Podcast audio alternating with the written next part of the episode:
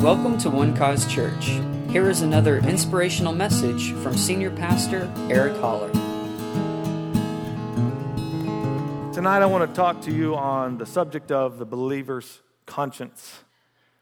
The, the believer's conscience. Okay? Now, this is, a, this is a subject that is very important for us as the church to look at uh, because in it, in this subject, we find some discomfort. Um, we find some areas in our lives where we need to change the way we think, uh, change our attitudes. Uh, and really, this, what we're going to talk about tonight, is to really help you see that the church is to be motivated by nothing other than love. And we are to love one another the kind of love that covers a multitude of sins, the kind of love that removes fear, because that's the kind of God, the love that God gives us. And he says, the word says that perfect love casts out all fear. I'm grateful to know a God who does not want me to be afraid. Amen. Now, I was raised in a pretty religious atmosphere and some of my upbringing, and, and we were all taught about that we better be afraid of God because Judgment Day is coming.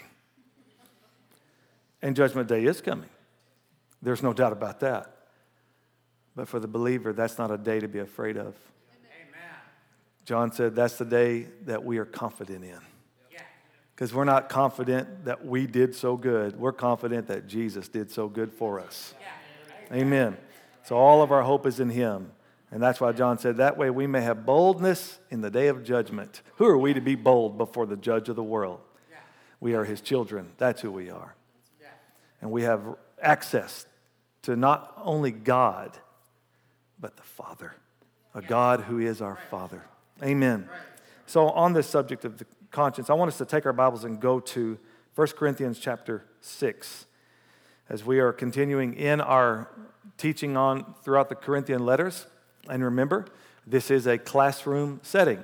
So while we were in this series, if you have a question, please raise your hand and you can ask it right here in the room. But you will be handed a microphone so that everybody can hear your question. We have people who are watching um, on our live stream, and we have people who listen on our podcast. And there's a good chance that they may have the very same question that you do. All right, so we want to get people's questions answered and uh, help us all become better equipped and have better understanding of the Word of God and um, our lives in Him. Can we pray for just a moment? Father, thank you for this time together. Lord, I thank you that you give me grace to do this that I'm doing now. I thank you, Lord, for the privilege I have to teach your word. And Lord, I thank you that your word is life to those who find it, and it is health to all of their flesh. Thank you that your word is living and it's relevant for our lives right now. This ancient book is still alive and is still applicable to our everyday lives in 2017. That's an amazing thing, God. And we thank you for that. That you love us so much that you've given us truth to live by, truth to elevate us, truth to set us free. And I pray, God, tonight for the spirit of wisdom and revelation and the knowledge of Christ to be upon your people in this moment right now. Lord, change us tonight. Speak to us. Deal with our hearts. Let us leave better than we came in. Because life in you is one that gets better and better, sweeter and sweeter. Yeah. Thank you, Father. In Jesus' name. Amen. This, this man consulted his doctor. he said, Doctor, I've, uh, I've been misbehaving, and um, my conscience is really troubling me. And the doctor said, So you want something to strengthen your willpower? He said, No, I was thinking of something that might weaken my conscience. 1 Corinthians 6, chapter 6, verse 12 says this All things are lawful for me, or all things are permissible for me, but all things are not helpful. Did you hear that? All things are permissible for me, but not all things are helpful. All things are lawful or permissible for me, but I will not be brought under the power of any. Wow, that's interesting. I will not be brought under the power of any what? Of any permissions or any liberties. You know that you can be brought under the power of your liberty to where it does damage and especially damage to others. Um, so we as Christians have to make a decision. Either we're going to live our lives according to what we can do, what is permissible, what we're free to do, or are we going to live our lives for what is helpful?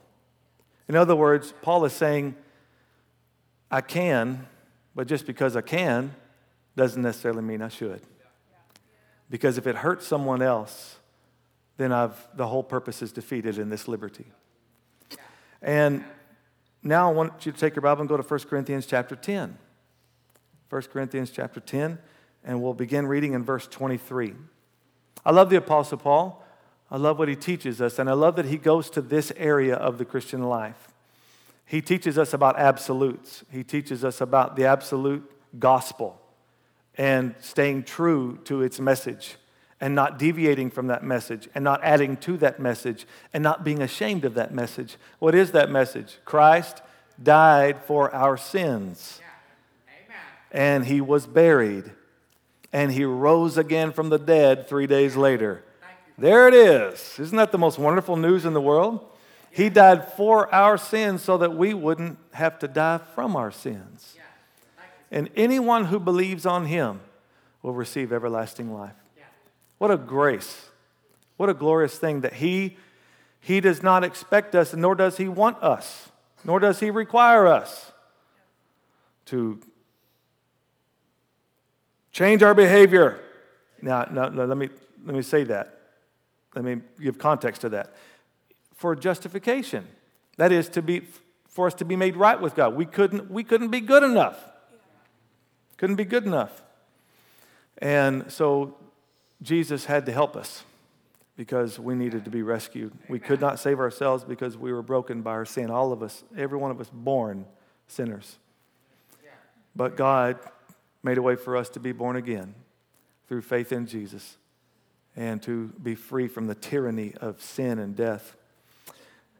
Verse 23 of 1 Corinthians 10, again, Paul says this again All things are lawful for me, but not all things are helpful. All things are lawful for me, but not all things edify. So we're going to see really the point of our liberty is not to be able to do what we want, but to help others. Verse 24, let no one seek his own, but each, but each one the other's well-being. Oh, so this brings that into context, right? It helps us understand what he's really saying here. He's saying, let's not live for ourselves, but let's seek the good for others. Now, watch this eat whatever is sold in the meat market, asking no questions for conscience sake. Interesting. For the earth is the Lord's and the fullness thereof. Now, there's an amazing statement right there. All right? In other words, he said everything here is from God.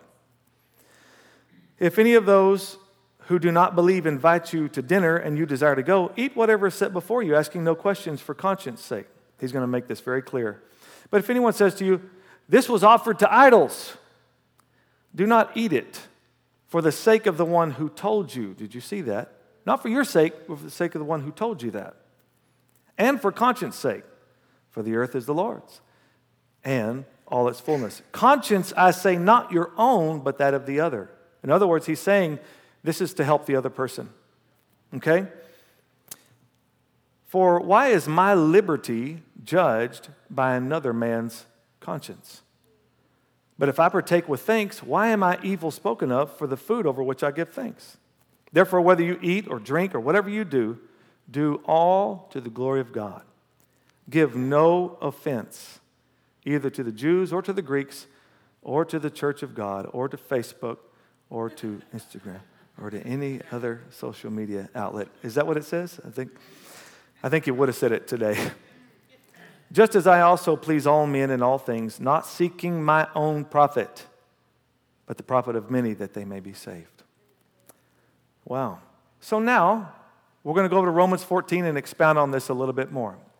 We understand that the motivation behind all that he's saying here is to be helpful to others, for the profit of others, to seek others' well being.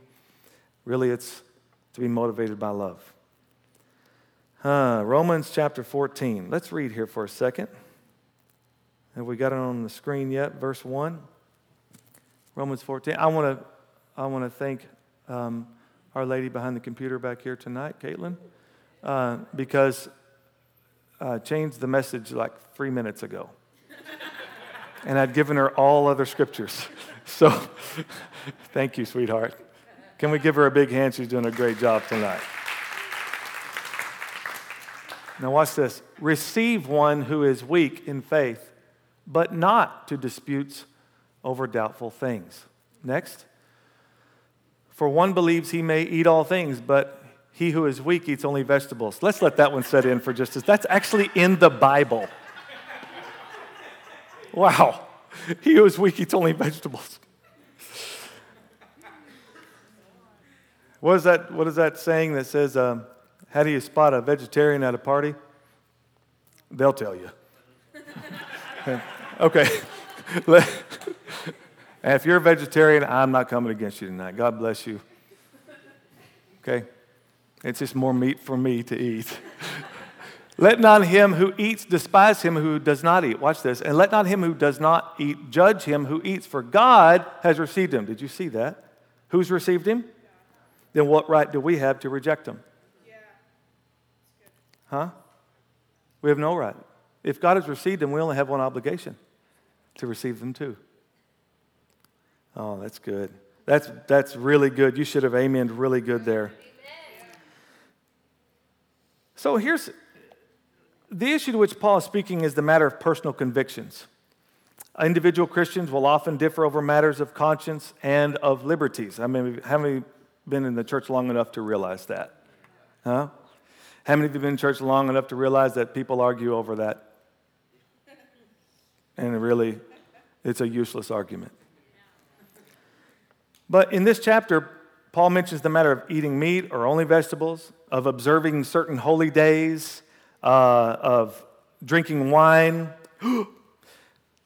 While two Christians may disagree over whether or not a Christian should eat only vegetables or drink wine, that's that's one thing. But we all agree tonight that no Christian should dispute the fact that lying, stealing, killing, immorality, these are actual sins. Right? These are biblical and moral absolutes. We have that clearly from the scripture. Is that right? Uh, I think many times what we call sin and what God calls sin are two different things. Uh, amen. See, I told you this wouldn't be comfortable. I, I don't think Christians should argue over the, whether uh, Jesus was born of a virgin. I mean, isn't that a settled issue? That should be a settled issue. or the fact that Jesus is God. Or even the physical resurrection of Jesus and his death and burial and resurrection. These are doctrinal certainties. So when we understand Paul is speaking with regard to individual liberties, Christian rights, and personal convictions, then it's easy to see the difference in Paul's attitude in this chapter as opposed to some other places. Because when Paul is being extremely strong and black and white, that has to do with the truth of the gospel, making sure that it comes to fruition and nothing is hindering that. That nothing comes against the truth. False teaching, false beliefs, he deals with those straight on. But here, here he kind of takes us into that gray area. Yes. Because there were those at one time, and, and still are today, unfortunately. Um, we, we know about the, the council in Jerusalem that took place in Acts chapter 15 when the church was just beginning.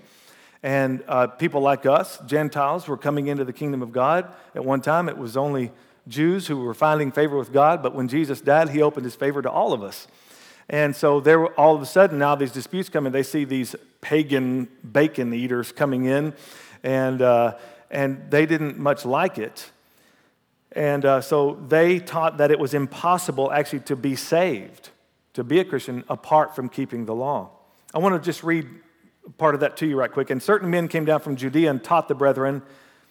Now I have to use the accent for the Pharisee, okay? Unless you are circumcised according to the custom of Moses, you cannot be saved. They're all, they all have British accents. Unless you are circumcised according to the custom of Moses, you cannot be saved. Wow. Therefore, when Paul and Barnabas had no small dissension and dispute with them, they determined that Paul and Barnabas and certain others should go up to Jerusalem to the apostles and elders about this question. So the question was there, the church leaders were there, and they discussed this. And there was a lot of arguing going on, a lot of going back and forth, and finally they concluded, thank, thank God for Peter, who had that testimony that he went to Cornelius' house. He went to a Gentile's house and preached the gospel to him, and all they said was to him, all the prophets witness that whoever believes on him will receive remission of sins. And as he was spoke those words, which is what? That's the gospel. Whoever believes on him, right? It says the Holy Spirit fell upon all those Gentiles and they started speaking in tongues. And Peter thought, what just happened here? So we saw that really it was a matter of faith. There was nothing about the Gentile that was required from God to keep the law, to do anything according to the Jewish custom but to simply believe on the Lord Jesus Christ. Hey, let me tell you tonight, you're all very thankful for that tonight. okay? That's good news to you. So, with these kind of people, Paul was very se- severe because their doctrine was false. And um, so, th- these in Rome, they're not of that sort, all right? Uh, they, they were not saying that they had to avoid meat in order to be saved, in order to go to heaven. They simply felt it was wrong for the Christian to eat meat, just as it was wrong to lie or steal, and, you, and those are not in the same category. So, uh, the difference between Paul's response to the weakness uh, of Romans chapter 14 and the heresy of some other places uh, can, uh, uh, there, there's, a, there's a massive difference. So, I have to keep moving. I have some notes I'm trying to get past here because I don't want to uh, encumber where we're going. So, um, let's see. Now, maybe this was your experience. When, I was growing up in church, um, I'm, I'm, just going to talk about in the area of conscience, conscience tonight. We're just going to label it the strong and the weak, all right? And because he talks about those who being weak in faith.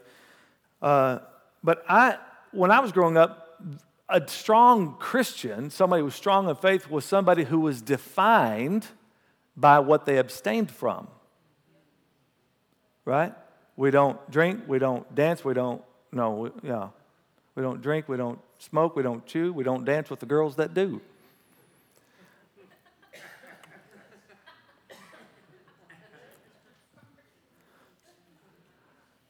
Uh, in, in, in, this little private school I went to, I've told you about this before. Uh, whew, boy, I mean, uh, the, the people there, the church that had that, hosted that school, I appreciate the, my Christian education for the most part. Um, but the people there had a strong belief. I mean, they were all about the rules and regulations. The women did not wear makeup. They should have, but they didn't. and they, they wore their hair all the way down to here because they believed that, that, you know, if a woman cuts her hair, it's a sin. Uh, they wore skirts all the way down here, you know, and you couldn't even show an ankle. Uh, you're going to hell. A woman could not wear pants. I know some of you think I'm kidding. I'm not kidding. It was, uh, if a man had facial hair, he was going to hell. What century? This was in, I, am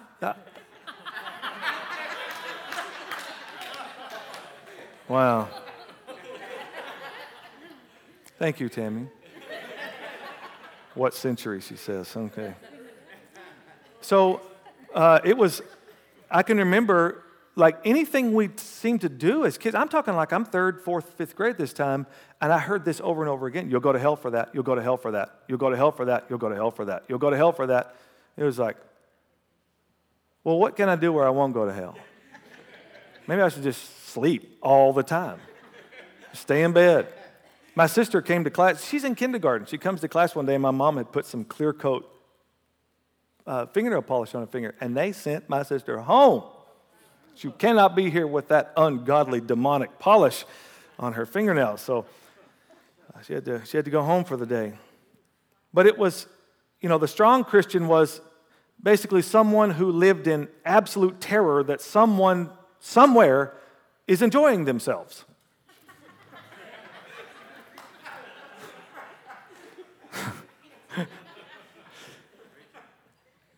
And the weak Christian was seen as somebody who always talked about their liberties. Hmm. Kind of had it the wrong way around, didn't we? That we were looking at things in the wrong way. If this has been your understanding of the strong and the weak, then you had better take a closer look at this chapter, and that's why we're going to. The weak brother thinks it's wrong to eat meat, so he eats only vegetables. The strong knows there's nothing intrinsically sinful about meat eating.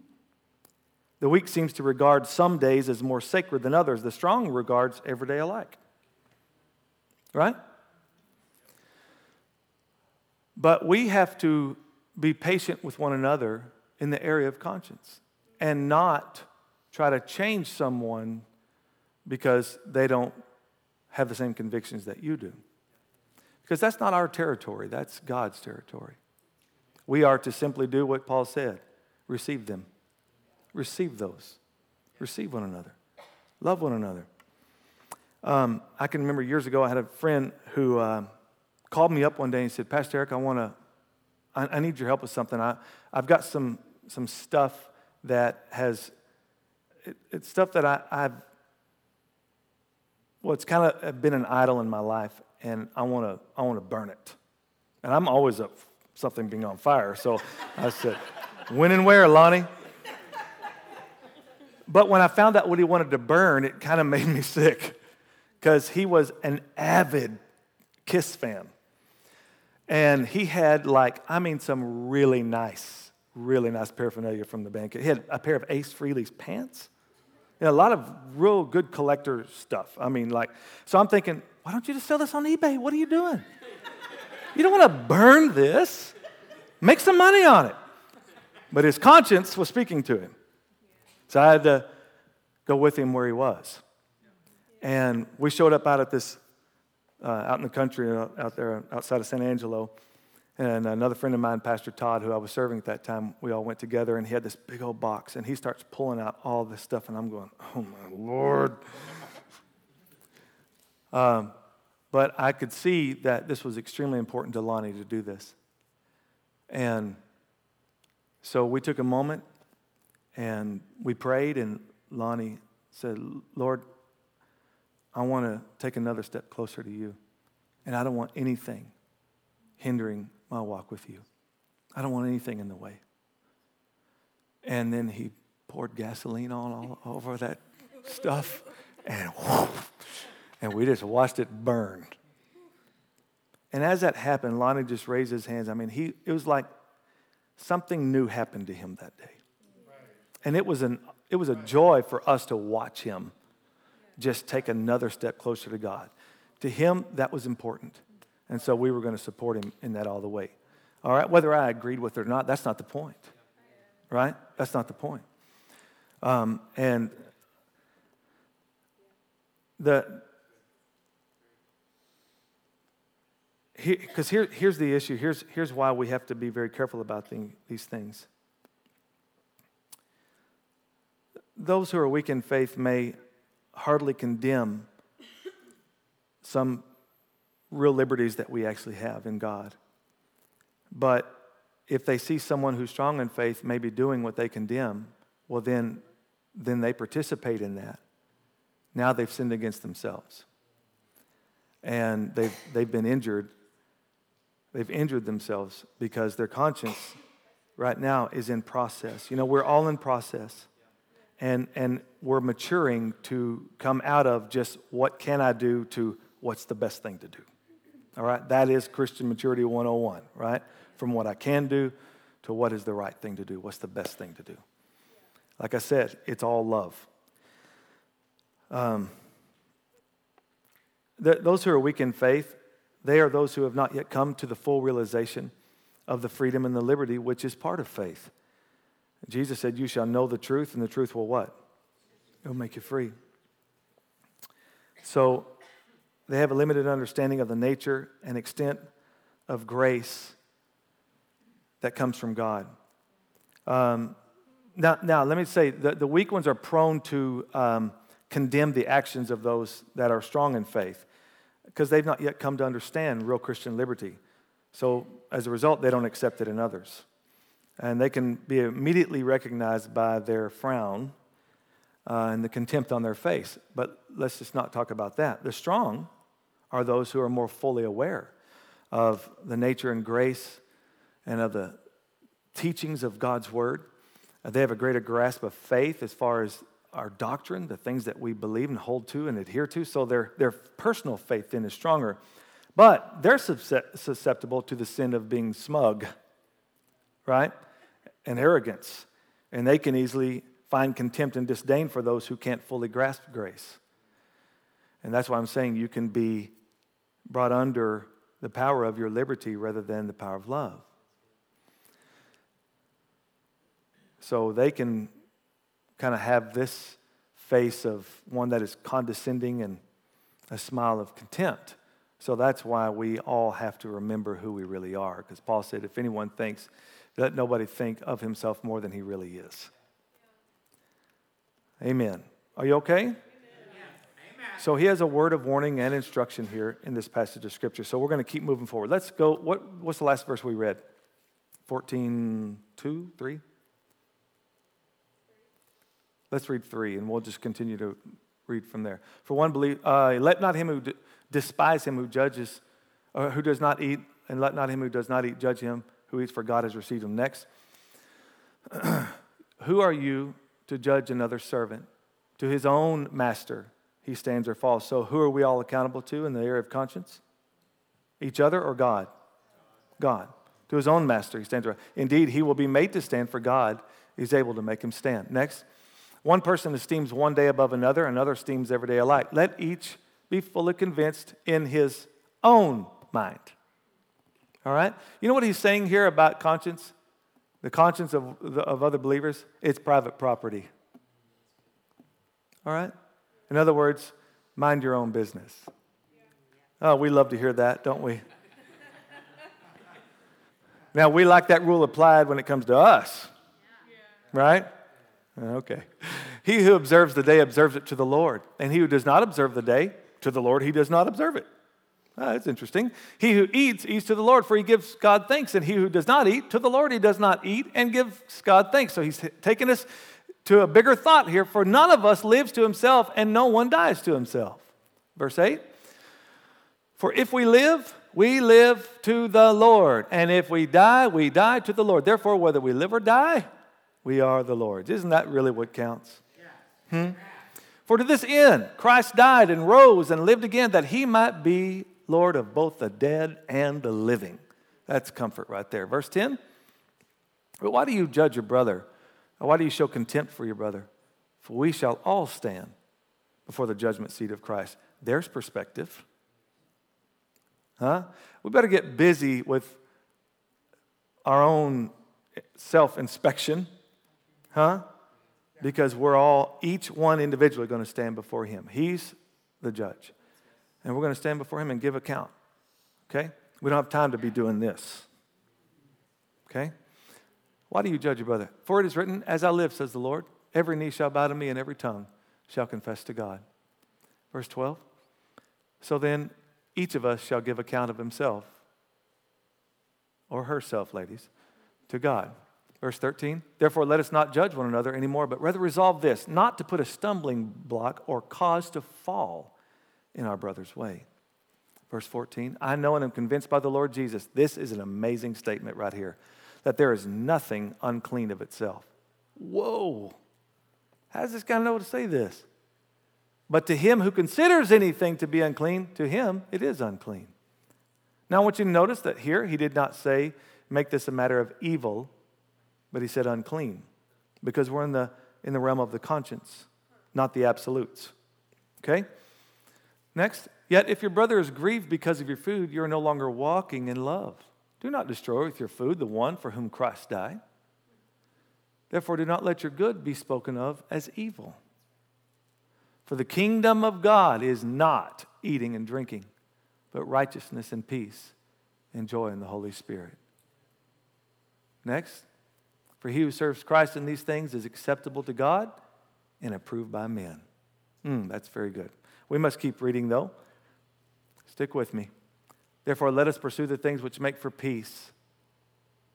Let's all say, make for peace. Huh? Let's all pursue the things. Let us pursue the things which make for peace and the things by which one may edify another or build another one up. Do not destroy the work of God for the sake of food or for the sake of your liberty. All things indeed are pure, but it is evil for the man who eats with offense. It is good neither to eat meat nor drink wine nor do anything by which your brother stumbles or is offended or is made weak. Do you have faith? Have it to yourself before God. Happy is he who does not condemn himself in what he approves. That's pretty clear, isn't it? Let me say something for a moment. That when John the Baptist prophesied of Jesus coming, of the coming one, he had a very unique role in the whole scope of um, God's timing, God's kingdom. He is what is called the bridge prophet. He, he was an Old Testament kind of prophet, but he declared New Testament kind of things. And he was the one that Isaiah had said that he would prepare the way of the Lord and make his path straight. So when John the Baptist stepped on the scene, I mean, he was something to behold. He lived in the wilderness, he wore camel hair for clothes, and he ate locusts for, for food. This guy's hardcore, right? And he went around preaching, Repent, for the kingdom of heaven is at hand, a fiery preacher. But then when you talk about Jesus, he would talk about the coming one, and he would say things like this He, when he comes, he is going to thoroughly, thoroughly cleanse the threshing floor. The axe has already been laid to the root of the tree. I mean, so he kind of brought out this imagery of this one who's coming and he is going to set things straight. I mean, he's coming and rules are coming with him. He's going to make everything straighten out. So you better be ready. So, I mean, it's like this ominous kind of announcement of Jesus. And then when Jesus showed up, and Paul, Paul, John looked at him and said, Behold, the Lamb of God, which takes away the sin of the world. And then the next thing we know about Jesus is that Jesus uh, starts talking to this tax collector, or what the Jews call the sinner. We'd probably call him that too, because it's basically the IRS. and the tax collectors were not uh, they were not loved by the people because these tax collectors actually worked for the Romans. And they were for hire by them to take taxes from their own people. So you can imagine how betrayed the people continually felt by having their brothers and sisters take from them and profit from it. So Jesus shows up, this guy named Levi or Matthew shows up at his house and he's talking, or actually, he's, he's at his office and he's talking to him at his, his, at his desk, basically. And, and then Matthew says, Will you come to my house for dinner? And Jesus says, Yeah. So he goes to Matthew's house, and I mean, this place is full of sinners, full of IRS agents, people of the like, people that are despised by society. And Jesus is sitting right amongst them, drinking wine with them. And John, a little later on, is thrown into prison. And then he's, he sends, he has some guys come and visit him, and, and he says, I need you to go ask Jesus this question Are you really the coming one?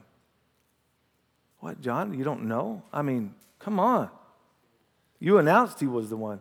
But he said, Are you really the coming one? Because uh, I, I just need to know that. And so then they came to John, they came to Jesus, and Jesus said, Tell John that the blind see, and the deaf hear, and the lame are walking. Oh, and blessed is he who's not offended of me. Because somewhere along the way, John had an idea of what Jesus was supposed to look like and what he was supposed to do. And when he didn't look like he was supposed to, and he didn't act like he was supposed to, John got offended at him. Now, how many of you think that Jesus was going around committing sin? I hope you don't think that, because you never did. But to this man's mind, this is not what it's supposed to look like. That's why I'm saying these are these things are uncomfortable to the religious person in us. We don't like talking about these things we want to make everything absolute. Yeah. And you need to believe what I believe because I'm right. And can we just come to the place in our, in our Christian walk that being right isn't everything, but loving one another is? Hey, listen, that's good marital advice tonight for you husbands and wives. I mean it. Because, you know, you live with each other so long, uh, and, and, your conversation turns into you justifying yourself. I'm winning this argument. I don't care how long this happens, I will end up being right in this thing. And that's your whole goal, right? Does, has it ever helped you, though? No. No. It just makes for a really long argument. So there's a better, there's a, there's a better thing. There's a better thing called love. And that love is the motivating factor, not being right. And that's what Paul is talking about here. This isn't about you being right. This is about loving one another and serving one another and looking out for the interest, the best interest of others, not seeking your own profit. Even though it's all, you have all the liberty that you have in Jesus. But don't use it as a sword. Don't use it to destroy others. Amen. Matter of fact, don't do it if you don't have to. Hmm? Don't be sold out to your liberty over your brother and sister. But be motivated by love. And we'll, we'll talk a little bit more about this next time. There's a, it's a big subject because we also have to talk about situational ethics versus Christian ethics. All right? And, and, and the way the world's standard in that is way different than what the Bible teaches us. All right? And we'll begin to make the lines even clearer for us to understand who we are and, and whose we are and how we are to live our lives in this world. That love wins in the end. All right? And love gives. God so loved that he gave. And so if we're motivated by love, we'll always be giving, always be thinking of others ahead of ourselves. Does this help you tonight? Yeah. Okay, praise God. Amen. Father, I want to thank you for this time together. Thank you, Lord, for this great church. God, I am so blessed to serve here as their pastor. I am truly blessed. Lord, I believe that you have put me in the best church in the world. And I thank you, God, for this church that is motivated by love. This is one church where I have truly found real love. I thank you, God, for this people who demonstrate love for one another here and even into the, their own lives outside of here, Father. I thank you for continuing to help us to be motivated by that one thing and that thing alone. Uh, even our faith works by love. Everything flows out of the love of God to us and through us. Help us, Lord, not to get caught up in menial things, not to even get caught up on our own liberties, but in what is helpful. Thank you, Father God, that there's no condemnation here tonight. There's no condemnation to those who are in Christ Jesus. Thank you, Lord, that you've delivered us from that. And you brought us into this glorious salvation. By grace, we are saved through faith. And that not of ourselves, it's the gift of God, not of works, so that none of us can boast about it. All glory goes to you. Thank you, Father, for your blessing on your people as they go out here tonight, even as they've been blessed and they're coming in. I declare over them no weapon formed against them will prosper. Every tongue that rises against them in judgment, they shall condemn. Thank you, Father God, that they go out of here tonight strengthened in spirit, soul, and body tonight. Lord, for those that are here tonight who may be struggling in health, I thank you right now that you are our healer. You sent your word and you healed us and you delivered us from our destruction. And that you intentionally let them lay those stripes on your back, Lord Jesus, so that we could receive healing. Thank you for that now being released into these lives now. In the name of Jesus. Thank you, Father God, for blessing these, Lord, who tonight are in need. Some are in financial need tonight. And I thank you that you give us a promise that you will supply all of our need according to your riches and glory by Christ Jesus. And you are able to do it exceedingly, abundantly, above all that we could ask or think. Thank you, Father God. I, I just thank you for peace in every home, peace in these marriages, peace with their children. I declare over their children, all of them shall be taught of the Lord, and great shall be their peace. Thank you, Lord. And that you give your angels charge over them to keep them in all of their ways. In Jesus' mighty name. And now may the Lord bless you and keep you. and cause his face to shine upon you and be gracious to you and give you peace in Jesus' name. Amen and amen. Thank you for listening, and we hope you enjoyed the message. For more information about One Cause Church, please visit us online at onecausechurch.com.